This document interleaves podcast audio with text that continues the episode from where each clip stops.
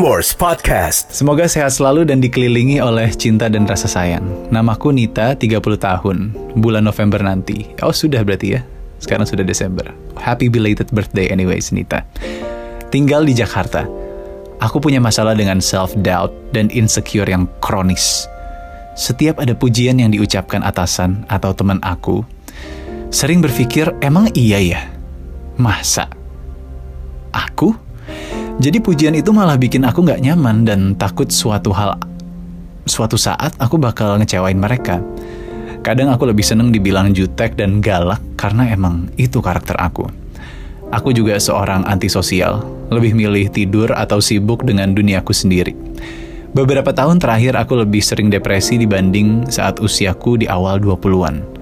Apalagi menuju usia akhir 20 tahun ya, semakin sering dituntut untuk menikah. Menurutku menikah bukan akhir dari kebahagiaan. Banyak fase setelah pernikahan, misalnya kapan punya momongan, kapan si kakak punya adik baru, nanti anak-anak mau sekolahnya kemana, dan terus berlanjut. Angka 30 hanyalah angka.